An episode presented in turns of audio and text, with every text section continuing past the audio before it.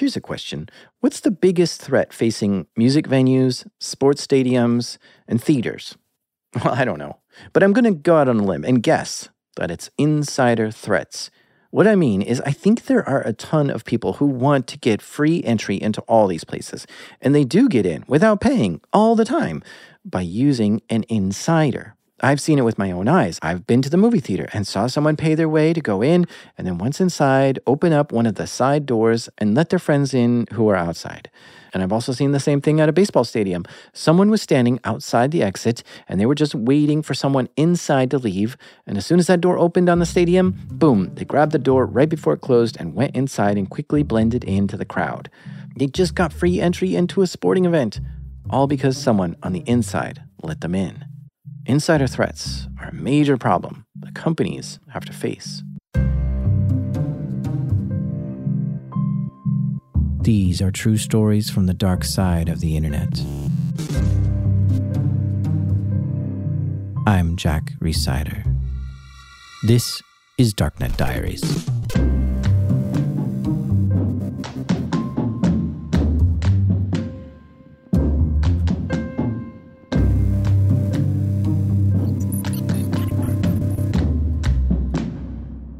Let's start with just you telling us your name and what do you do?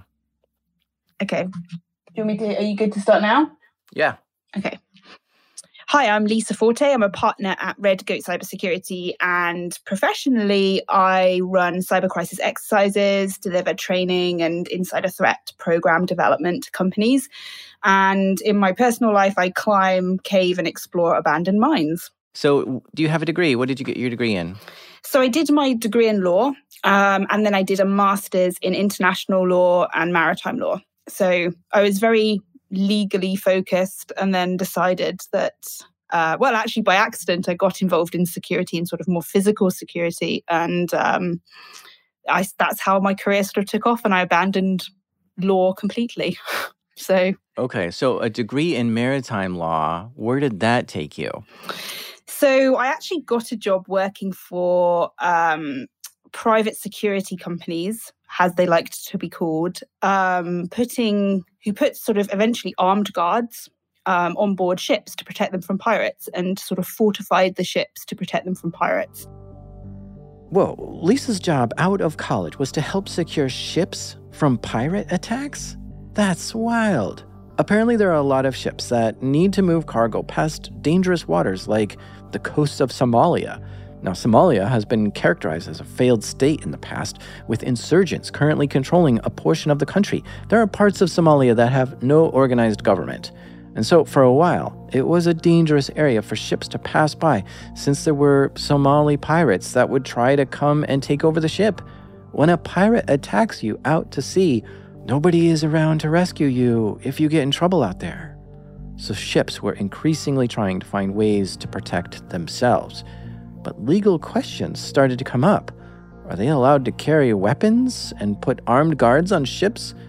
Well, sure, it's out there in the ocean. Who's going to enforce laws out there? But what about when you're docking into ports in countries where weapons are banned? Lisa was helping this shipping company navigate the maritime laws to learn what they were legally allowed to do to protect themselves.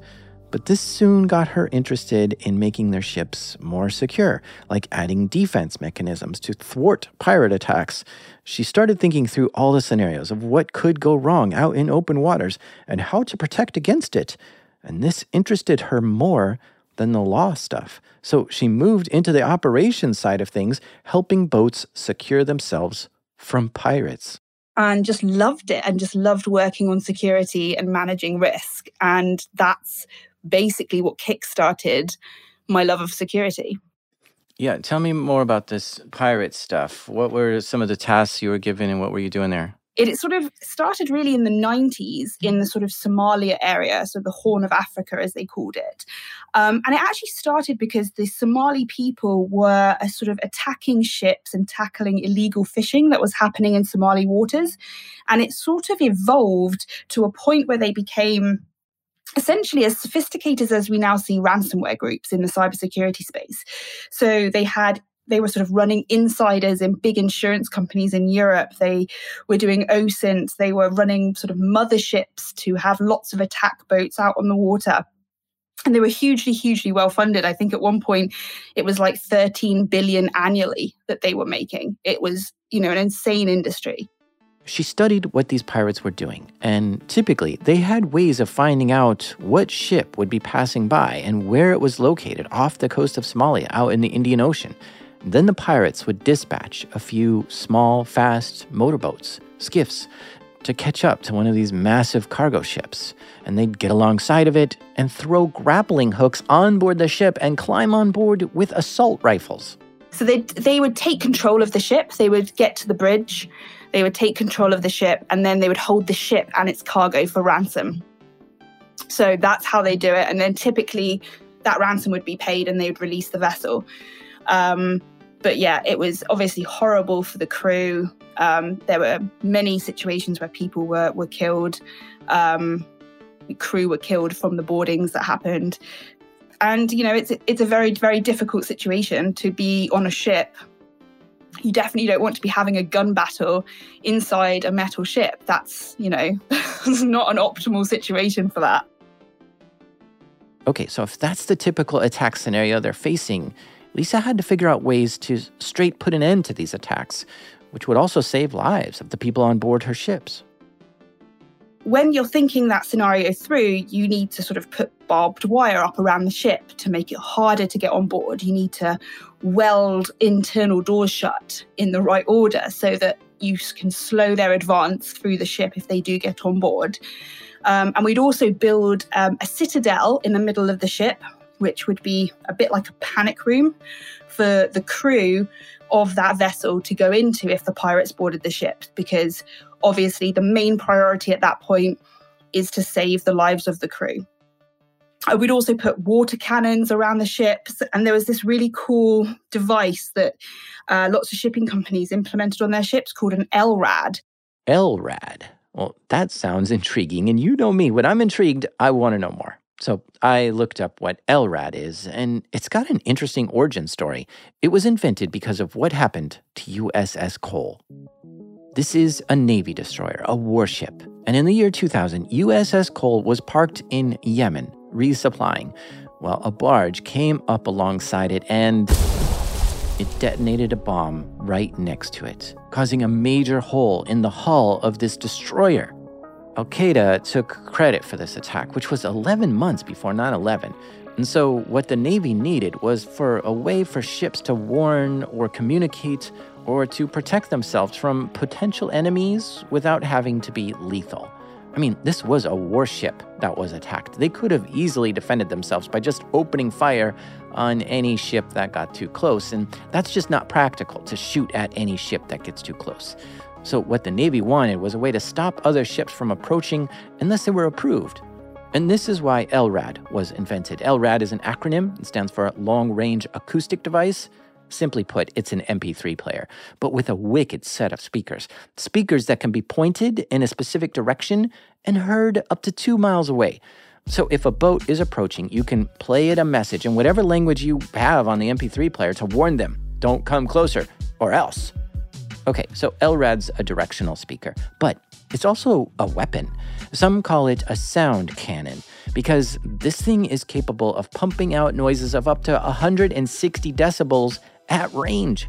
Your car horn is somewhere around 110 decibels. And I'll tell you, if you stood right in front of your car while it's honking, it'll start to hurt your ears pretty quick, and you'll want to leave the area or cover your ears. 160 decibels is more like a train horn. And if the LRAD is pointed right at you playing sirens as loud as a train horn, your ears are going to start to hurt and you're going to want to get out of there. Even if you cup your hands over your ears, it only reduces it like 25 decibels. So it's still uncomfortable. And even if you put really good earplugs in, well, now you're pretty much deaf. If you continue to approach, you can't talk on the radio or chat with the person next to you, and you really can't hear anything of what's going on. So, once this technology became commercially available, cargo ships who were passing by dangerous waters were equipping them to try to push back any suspicious boats that were approaching. First, by giving them a verbal warning in different languages, and then turning on a siren if it got closer, which would push them away if they couldn't take the noise. And it's supposed to be like so incredibly painful if this sound wave hits you that it's sort of disorienting and um, that was used really successfully because obviously the last thing we want to use is force, right? We don't want to be firing at at human beings. But we also recognized that we had to have that capability. I mean, for the while, pirates were often targeting ships that had no armed guards, and they knew which ships did and did not have the armed guards on. So over time, that became mandatory. So we put armed guards on board the ships that would have, well, for, for the last company I worked for, they would have M4 carbines. Um, and they had a whole set of rules of how you would escalate force, um, you know, with lethal force being the absolute last resort if necessary. Um, and one day, it was I would sort of run these people and they would call in and check in and sort of tell me what was going on and, and whatever.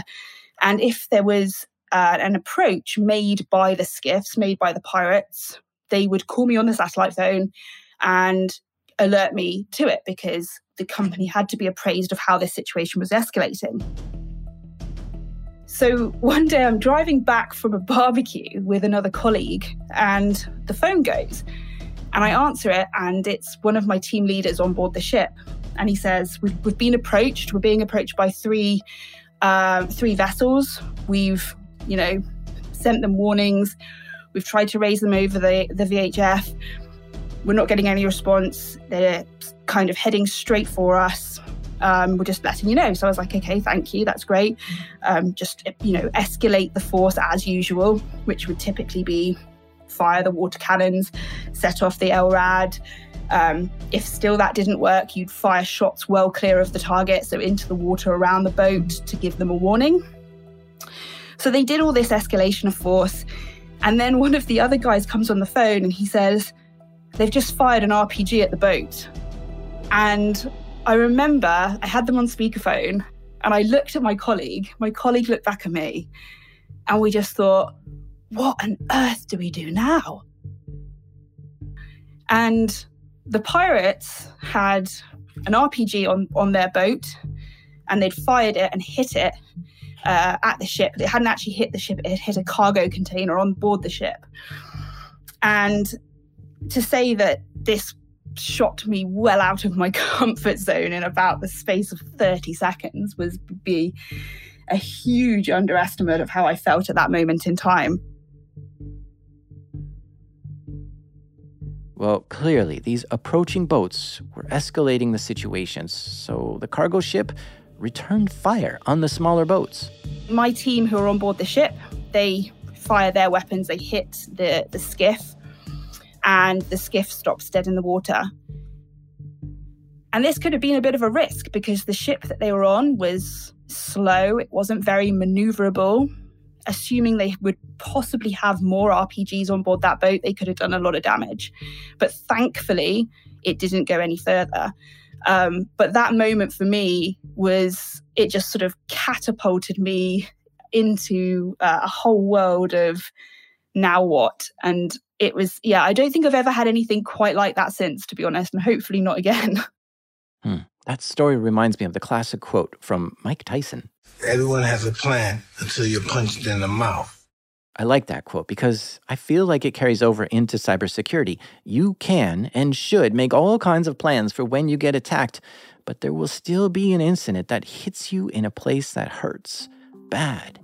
And if whatever plan you have doesn't guide you through that situation, you're having to figure out things on the fly, which is not good.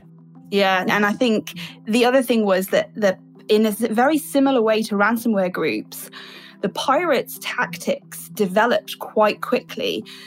And the other problem was they were very well funded because they were receiving all these ransom payments. So they had the ability to do things that we couldn't do on our side because obviously it would be hugely illegal or at least incredibly frowned upon by the international community.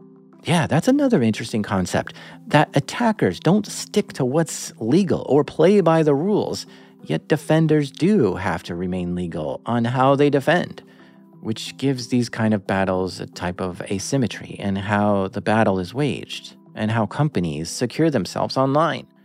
So, after Lisa helped secure ships from pirate attacks, she decided to move on to something else. So I actually took um I took a job working for UK counterterrorism intelligence for Um, it's, it's essentially run by the UK police their counterterrorism intelligence capacity, I suppose, um, which was interesting. I learned a lot, definitely. Um, really appreciated the experience and learned a lot about um, online radicalization, particularly, um, and how that worked and why it was so successful. Um, so it was a really good learning experience, and it very much got me interested in the sort of cyber OSINT online space. Um, and then I moved into one of the UK police cybercrime units um, as a cyber protect officer, helping um, basically give advice to companies on how best to protect themselves um, and sort of spreading that message. And that's that was really what kickstarted my cyber specific type of career. It was after that when she left that job and started her own cybersecurity company called Red Goat, which is when I started following her on social media and such. Her company does cybersecurity crisis exercises a bit like what I used to do with the ships, essentially, you know, running through what we would do if if an attack happened, but also been doing a lot of work in the insider threat space, um, helping companies develop their programs, helping companies develop their responses to insider threat attacks. And that's been a really interesting journey for me. Insider threats. This intrigues Lisa a lot, and she's been focusing on this particular aspect of cybersecurity for a while. Sometimes cyber attacks come from inside the company by somebody who works in maybe accounting or in a science lab. And this is very dangerous since these people have trusted access. So, why is that? Why would someone attack the very company they work at? And how can companies even defend themselves against this? Well, to understand this, let's hear a story of how one of these attacks happened. So, I have one story that um, that I can talk about, which I've had to, full disclosure, I've had to change a couple of details in it to obfuscate who the company was. It starts out with her going to a company to have a meeting, and at that meeting, one of the guys there says he's read Lisa's report on insider threats and he wants to run something by her to get her take on it. So I said, okay, yeah, sure, no problem. he says it's about insider threats, but I kind of need to have this conversation in a different room. So I thought, okay, fine. We sort of, you know, Chatham House rules agree to kind of keep it quiet and sort of redacted. He goes on to say that the company he's working for is in the middle of dealing with an insider threat themselves and starts explaining what happened to Lisa. And he said, Well, he's a scientist who works at this company. And basically, he'd written a long LinkedIn post and when we went back onto his LinkedIn to look, you know, you could see the long LinkedIn post and this comment from this profile that was a woman who asked this kind of fairly leading, maybe slightly provocative question. LinkedIn is turning more and more into a social network now. Not only does your profile show you where you work and where you live and what skills you have, but you can make posts and write articles and share pictures and comment on other people's posts too. The post that the scientist made didn't have anything wrong with it per se, like it wasn't revealing any private data about the company or anything, but the comment he got from this woman was interesting. Well, to him at least.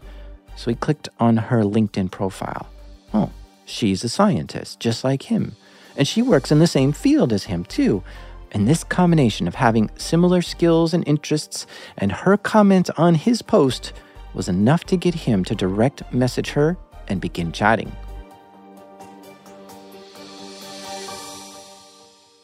They started by pointing out their common interests and learning more about each other, and they seemed to be interested in each other. Chats continued, going back and forth for a while. Eventually, they exchanged email addresses, and he started emailing her from his work email account.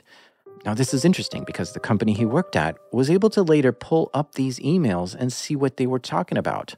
So Lisa was actually shown what these emails looked like. When we review them, it's sort of saying things like talking about how much he hates his manager, how frustrated he was. So this was at the very start of COVID. And because of the nature of his job, he'd been asked to still come into the lab, whereas other colleagues could work from home. And that caused him a lot of irritation, shall we say. And his manager was, you know, being rude and, you know, the normal, I suppose, problems that we have in a workplace, nothing particularly untoward. Um, then she says to him, um, Do you want to come and visit me? I'm in Kazakhstan. And having been, or, you know, been looking at flights to that area of the world, they're about, from the UK, roughly about £500 for a flight. So for someone who's a relatively successful scientist in this kind of organization, that's not a lot of money for someone that's on that sort of salary. Yet his response is, Oh, I really can't afford that. I can't afford to take a trip. I can barely afford to service my car, which is quite interesting. But also sort of alludes to the fact that potentially he's having some sort of financial trouble, personal trouble that's draining his finances in some capacity. So she sort of then has this amazing idea that there's a job role that she might be able to get him in Russia. And her company spans all these different countries, and there's a job opening for a scientist of his description there. And she's pretty certain she can get him the job, but she needs to see proof of some of the things he's been working on, just to kind of make sure his experience is sufficient, etc., etc. So he proceeds to send her large quantities of files, documents, projects, um, things that he's been working on that are obviously hugely sensitive. That the company themselves are sinking a large amount of money into R and D, and they go into loads of detail, oddly over work email, um, on you know relocation costs and sort of relocation packages and remuneration packages and things like this, all of which were exceptionally generous. Hmm. Imagine being in this position, yeah? You're offered a significantly higher paying job in another country with all moving expenses paid. It sounds and looks good to you. You want the job, but they say, okay, but show us that you have the skills to do what it takes. And you might say, well, just look at my LinkedIn profile. It shows all the things I'm good at. But then they say, yeah, but we want to see examples of your work. Is there any research that you've done that you can show us? And the scientist thought that was a good opportunity. Of course, he wanted to show off his work, right? This is a big chance for him to move up in the world. And so he starts sending them work he's done, formulas he's created, compounds, mixtures, and some of the actual scientific work he was doing at this company. Of course, they had more questions and wanted to know more about what he was doing at the company. And so he starts sending them other research and is now approaching the line of sending these people some of the intellectual property of the company he worked for. I mean, as Lisa explains it to me, it almost sounded like this scientist was giving up some of the secret recipe of what goes into the company's product. Sending proprietary information that your company doesn't want to be public is a form of a data breach. And since this was a scientist working in the lab of that company who was leaking the data, then this is classified as an insider threat, actively exfiltrating private information. And this goes on for a while, and she actually sends him some documents too to get his opinion on some scientific scientific documents she's working on. Um, the validity of which is very difficult to um, establish, I suppose, because they're in Cyrillic, they're you know you, you don't know whether you've just made it up or stolen it from somewhere else you, you know who knows how genuine it was and this is sort of common for the scientific community to get their work peer reviewed so nothing was really out of normal for him to see some other research that another scientist was working on yeah. So he sent all this stuff. She sent some stuff back to him. So I'm presuming from his perspective, he's thinking it's, you know, there's some sort of level of reciprocity going on. Um, and then something happened that really diverted the company's investigation. And I'm not sure, and I still to this day, I'm not completely sure whether I think it was coincidental or whether it was a deliberate act to obfuscate what else had been going on. But essentially, this this woman um, said that the the person in HR in this company was going to send him some stuff to read. So they sent him the stuff to read. He opens it on his work device, not a lab device, but another work device. And surprise, surprise, it contains some malware. Hmm. This just dialed up the threat significantly. I mean, up until this point, this could have been a legitimate job offer, and he was voluntarily sending them data so he could just show them how good he was. But for them to install malware on his computer, Now I don't trust her at all. In fact, I don't even believe any of her profile is accurate. She's probably not a scientist. She probably doesn't live in Kazakhstan, and maybe she's not even a woman. This whole thing was an elaborate plan just to get access into the company that this scientist worked for. Now, the company at this point, for whatever reason, the malware didn't execute properly or something was wrong with it. Something happened that meant that the, the payload wasn't delivered successfully which was lucky.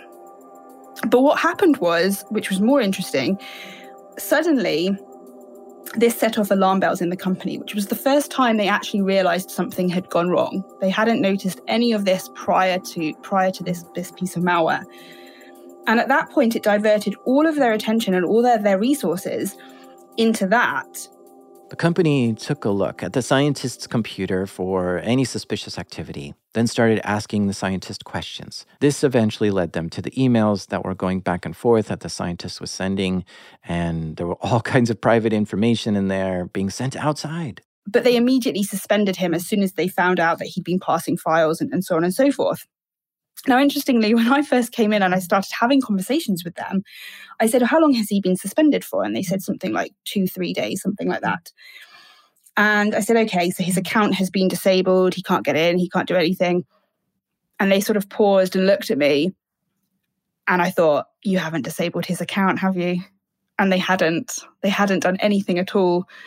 And thankfully, he hadn't tried to access anything from from his home. So that was that was a piece of luck. But again, more often than not, these situations happen. You haven't disabled that account, and then they go in in some sort of act of revenge or sabotage to do something else. So they fired the scientist and tried to make sense of who would target a company like this. Lisa never got to the bottom of that, but she has some theories. I would say that the two most likely situations would either be sort of corporate slash industrial espionage. So a competing company in a foreign state wanting to steal R&D to get ahead. That's likely. They'll invest lots of time, effort and money into doing that. Or conversely, it could also be a nation state actor if they saw enough enough benefit in it.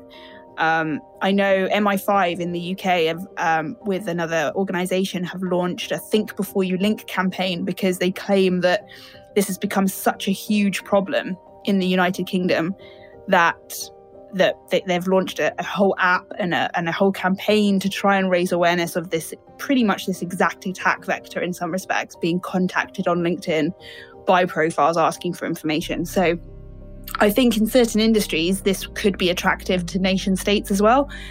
Um, but yeah, I think those are probably the two most likely because we haven't seen any evidence of it leaked anywhere. It hasn't looked like it's been up for sale anywhere to to our knowledge. So that if I had to stab in the dark, that's where I'd go. Hmm. Nation state actors? Really? Are we at that point that government spies are using LinkedIn to make connections with people and sending them malware? Well, yeah. Looking at the news recently, I saw a story that did exactly this. Back in March of 2022, someone broke into a crypto company, Axie Infinity, and stole $540 million worth of cryptocurrency. And this was attributed to be the work of the government of North Korea. And the latest article I read about this story is that the way they got in was through LinkedIn. They targeted people who worked at Axie Infinity, enticed them with great job offers, and when the employee opened the document, malware was put on their work computer, which gave North Korean hackers access into that network. And that's how they were able to steal $540 million worth of crypto. So, yes, nation state level threat actors are in fact using LinkedIn as a way to social engineer someone to get access into that company. And it's no wonder, right? If you want to target a specific company, it's so easy to go onto LinkedIn, look up the company there, and see a whole list of people who work there.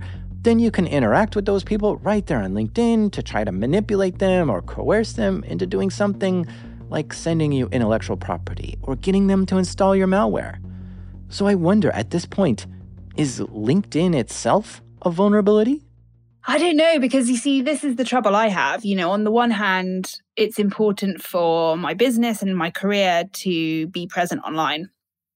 but conversely i appreciate that that makes me much much more vulnerable so it's it's a really difficult one i've been contacted on linkedin by very strange individuals who have offered me all sorts of really strange opportunities in exchange for information on people and people I've worked with. And you don't have to name your clients, but tell me what they've been doing with this, this, and this.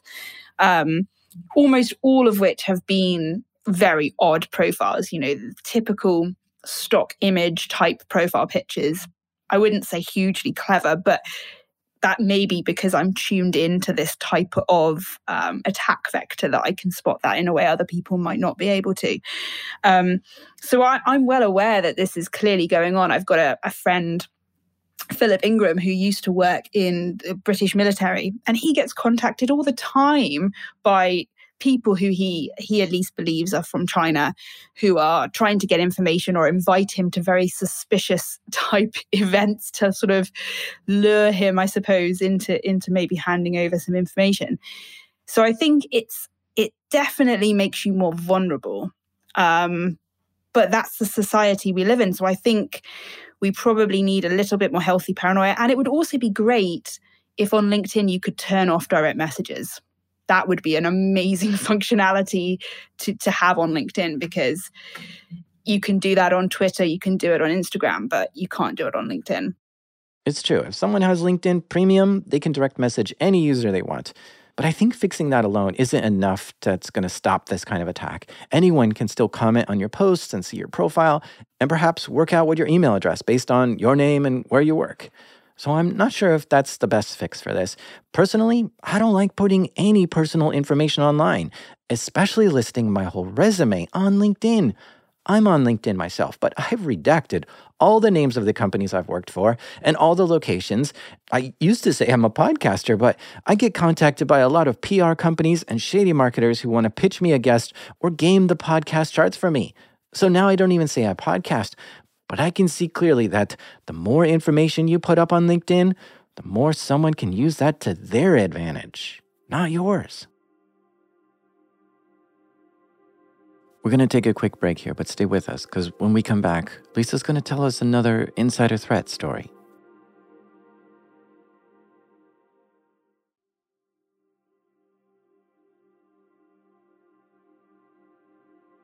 So, I think one of the most powerful stories for me that I've come across in my work was actually a situation where um, there was a young girl who um, worked for this company.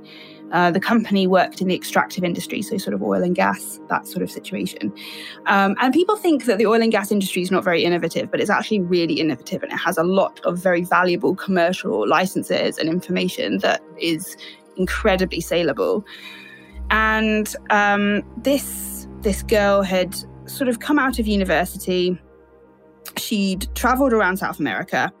She'd done sort of humanitarian, environmental projects, things like that. And she'd accepted this job within this company and was sort of on their environmental impact team. And she was contacted on Facebook, actually, so a different platform to the usual, the usual ones and she was contacted by this girl who claimed to be in Peru. And this this girl actually claimed to work for the same company. And she said, you know, oh, I see that you work for the same company as me. Um, I'm really interested in um, sort of learning and practicing English. I'm really interested in British culture, um, traveling to the UK and, and, and things like this. Um, it would be great to sort of, you know, connect, be friends on Facebook, whatever. Huh. What a soft and gentle approach to start this out with, huh? The woman who worked at this oil and gas company had done some volunteer work in Peru and is now being contacted by a Peruvian woman who's claiming to also work for the same company but wants to know more about the British culture and language. I mean, I wouldn't immediately flag this as suspicious if I was receiving this as a private message. I'd find it interesting, actually, that we had some commonalities. And as they got chatting, it turned out they both had a lot of similar interests. They both cared about environmental issues and had traveled to many places in South America and did volunteer work and had similar degrees and worked for the same company. Pretty cool to meet someone who has all these similar interests as you, right? Now, in hindsight, looking at it, it was fairly obvious where these similarities had come from because this girl's Facebook profile was wide open. All of her sort of antics and, and voluntary work in South America was photographed, catalogued, and on Facebook. It's pretty easy to work out what her political, ideological interests, etc., were. And this profile mirrored almost all of them exactly.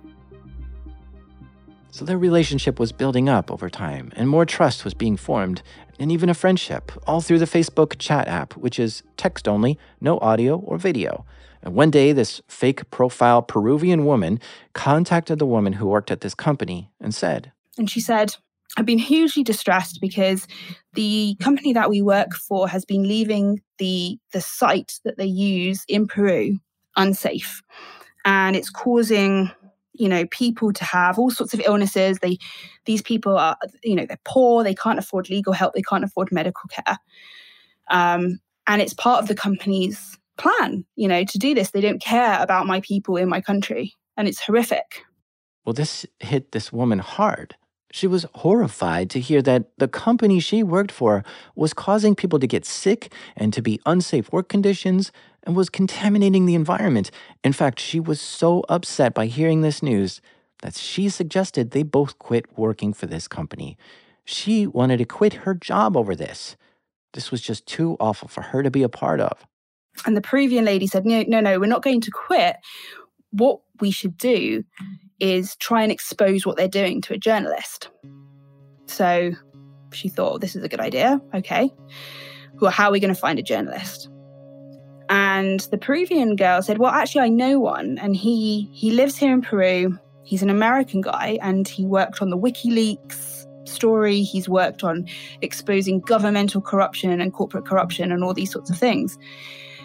So obviously, this sounds like a really convenient, great idea, right? So magically, this journalist shows up in the Facebook Messenger chat. okay. And in he walks, and he's got all these ideas of, of what you would need evidence wise to support a story that exposed corruption, um, which is reasonable to assume, I would have thought. So he's sort of saying to both of the girls equally these are the sorts of documents I need you to go get from your company. Go and find them. You know, photocopy them, pho- photograph them on their on your phone, send them to me at this email address, whatever mode of transmission you wish to wish to employ. And he's saying it to both of them, but obviously only one of them actually works at the company. So it's all sort of, um, I suppose you could call it social proof in the sense that the the actual victim in this situation thinks both of them are doing it. So they go into the company, and they, this went on for a long time. Um, I think in total it went on about nine months of requesting different documents to be found and um, getting colleagues to print things off for you so that it's not logged as you printing it off, and all these sorts of um, fairly obvious obfuscation methods, I suppose. But you know. Mm-hmm it was under a great guise because he's an investigative journalist who you'd expect to know these sorts of tricks, right? It all made sense. Um, so this girl's going in and getting all these documents. And when she was interviewed by the company, she actually said to them that there were a few documents on that list that she was quite surprised to see. She wasn't quite sure how they exposed sort of environmental damage and sort of corruption at an environmental human rights kind of level. But, you know, she sort of deferred to his expert journalistic skills, I suppose, and uh, obtained them. Anyway, by the end of this sort of saga, when he at least claimed he had everything he needed for the story, what was really interesting was how they both extradited themselves from the situation. So the journalist said, I'm going to you know, disable my Facebook account for a while so I can focus on writing the story. He disappears. Then the Peruvian girl decides that this has been hugely stressful on her and she's going to go and spend time with her family and she's going to log out of Facebook and, you know, be offline for a while. So she disappears. And that's the last she hears of either of them. And it wasn't until later on that this gets discovered, which unfortunately I can't tell you how it gets discovered because the the method that um, that it sort of happened would reveal who it was. But safe to say it was a another company within the space that obtained information in a certain way. And this was discovered by the company, and then they sort of started to unpick everything and worked out what had happened.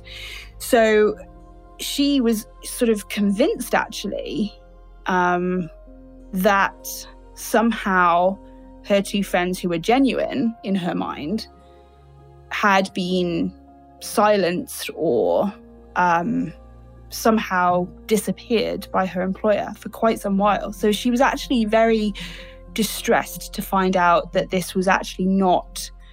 Um, this would all been a lie because it had gone on so long. And I think that's part of the hugely damaging side of some of these attacks is that you've built this rapport, you've built this relationship, you've built this narrative that gets yanked from underneath you. And I think it's a bit like romance fraud, I suppose, in that respect, that, you know, people get convinced of the narrative and it and it's just not true.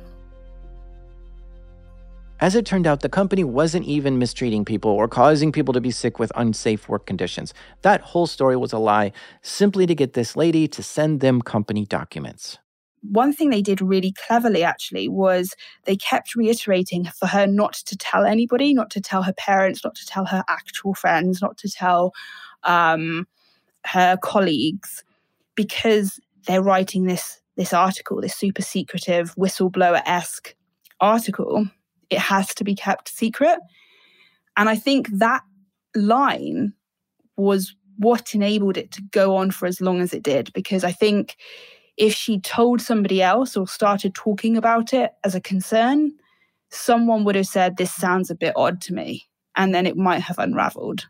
So, any hunches here on who's behind this one? So, I I suspect from the information that we had that this was actually acquired by potentially an organized crime group and then sold or attempted to be sold to another competitor. Um, just because the person who approached the the competitor who eventually flagged it wanted money for the information. So I suspect that this was actually acquired purely for financial gain in this particular instance. But again, you know, potentially it could have been it could have been another group. Um, I don't think it would have been an activist group just purely because I think you would have published it. Um, and as there was no actual wrongdoing, there wasn't anything really to sort of hang your hat on and sort of say this company's doing this hugely immoral thing. So, um, yeah. We all have some kind of weakness. We all have something we care about or have a passion for, or there's something that's just close to our heart. And with the right kind of message sent to us directly at the right time, it can hit us like a heat sinking missile. In this case, because this lady cared about the environment and people's health, this was used against her to get her to leak lots of sensitive documents from inside the company. It's almost not fair that the bad guys out there play so dirty and manipulate those who genuinely want to do good in the world. And it must have felt awful for this lady to learn that the whole thing was made up and it was a lie and she didn't have a Peruvian friend at all. They were just actors there to manipulate her into sending them documents. And they even made up the lies about how the company was doing misdeeds. How does the company protect itself from this kind of problem? I think so. Insider threats is, is, my sort of area. And I think for me, if you're building an insider threat program in your company or you're developing one, um, you need to invest in you need to invest in training for sure. Your staff need to be aware of these sorts of things that can happen um, and why they're not why they're not things that we should be doing.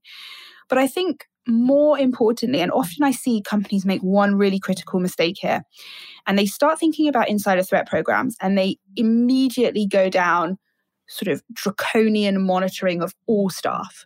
I had a company who said to me, Am I able to turn on the webcams for my com- for my employees while they're working from home? Now, there may be com- countries in the world where that's permitted, but that's not Europe. Europe is not going to allow you to turn webcams on and off on your employees' devices. Um, and I think the problem you have if you go down that route is you're doing it because you want to know and you want visibility on what your employees are doing. But what you'll actually do is you'll increase the risk that you'll get disgruntlement, that you'll get people who want to sabotage the business. Un- unhappy employees are way more likely to become insider threats than really happy and contented employees. So, my argument very much is invest in employee assistance programs, helping your employees identify when they're struggling and helping them recover from that, essentially patching the vulnerability that exists so that they can't be blackmailed and they can't be exploited in the way that so many of these these cases have been. Hmm That's what that's what my sentiment was too. Is the happier the employee, the the more uh, loyal they'll be and less likely to do something like this. I became sort of semi obsessed with um, recently with secret cities um, that had existed in in Russia when it was in this, when it was the Soviet Union, and there was one city in particular called City Forty, which was created by the Soviet Union to sort of create their nuclear program, and they basically took hundreds of thousands of people out of their homes, moved them across the country into this city that they had built, prohibited them from seeing their relatives, their family, prohibited them from contacting anybody on the outside. And yet these people were so happy and content and loyal because they'd actually been given this amazing quality of life in comparison to the rest of the Soviet Union at the time. And it's a really extreme example, but they felt privileged. They felt satisfied and privileged. And because of that, they were more than happy to keep this agreement of silence to protect the Soviet nuclear program. And I think it's a really good example of how actually, if we've got that feeling of my employer really supports me and I'm happy and I'm content, people who are happy and content don't go and sabotage their employer by and large, right? That's coming from someone who's in a really dark place typically. So I think we have to be very aware of how humans feel and are we making it a really nice place to work where they are supported and challenged and promoted and whatever because that's how you're going to get loyalty and that's how you're going to get um, a less vulnerable workforce. Trying to think if we should take some more lessons from this, if there's things we should pay attention to. Yeah, I think I think the only other thing that I'd sort of add generally, I think the and this kind of comes from my my experience in in working in the piracy industry and or you know stopping piracy, I suppose I should say. Um, is that a lot of security is very much focused on the perimeter. It's very much focused on, to use the pirate analogy, stopping the pirates from getting on board the ship, right? But if you don't have a plan for what happens after that, you have no way of stopping the attacker's advance. You have no way of remediating damage or assessing damage or in or working out what's even been compromised. And I think that it has to be a two-limb thing. And it's the same for insider threats. You know, it's all well and good building all this stuff to prevent it, but you have to also be able to detect it, remediate it, investigate it um, quickly and efficiently, which a lot of companies haven't invested at all in what happens, so to speak, when the pirates board the ship. So I think that's a really powerful lesson that people need to start taking on board as well. Oh, I love that you brought it full circle at the end there. That was really well done. yeah, we've come full circle. Okay, well, then I think we'll leave it there. Cool.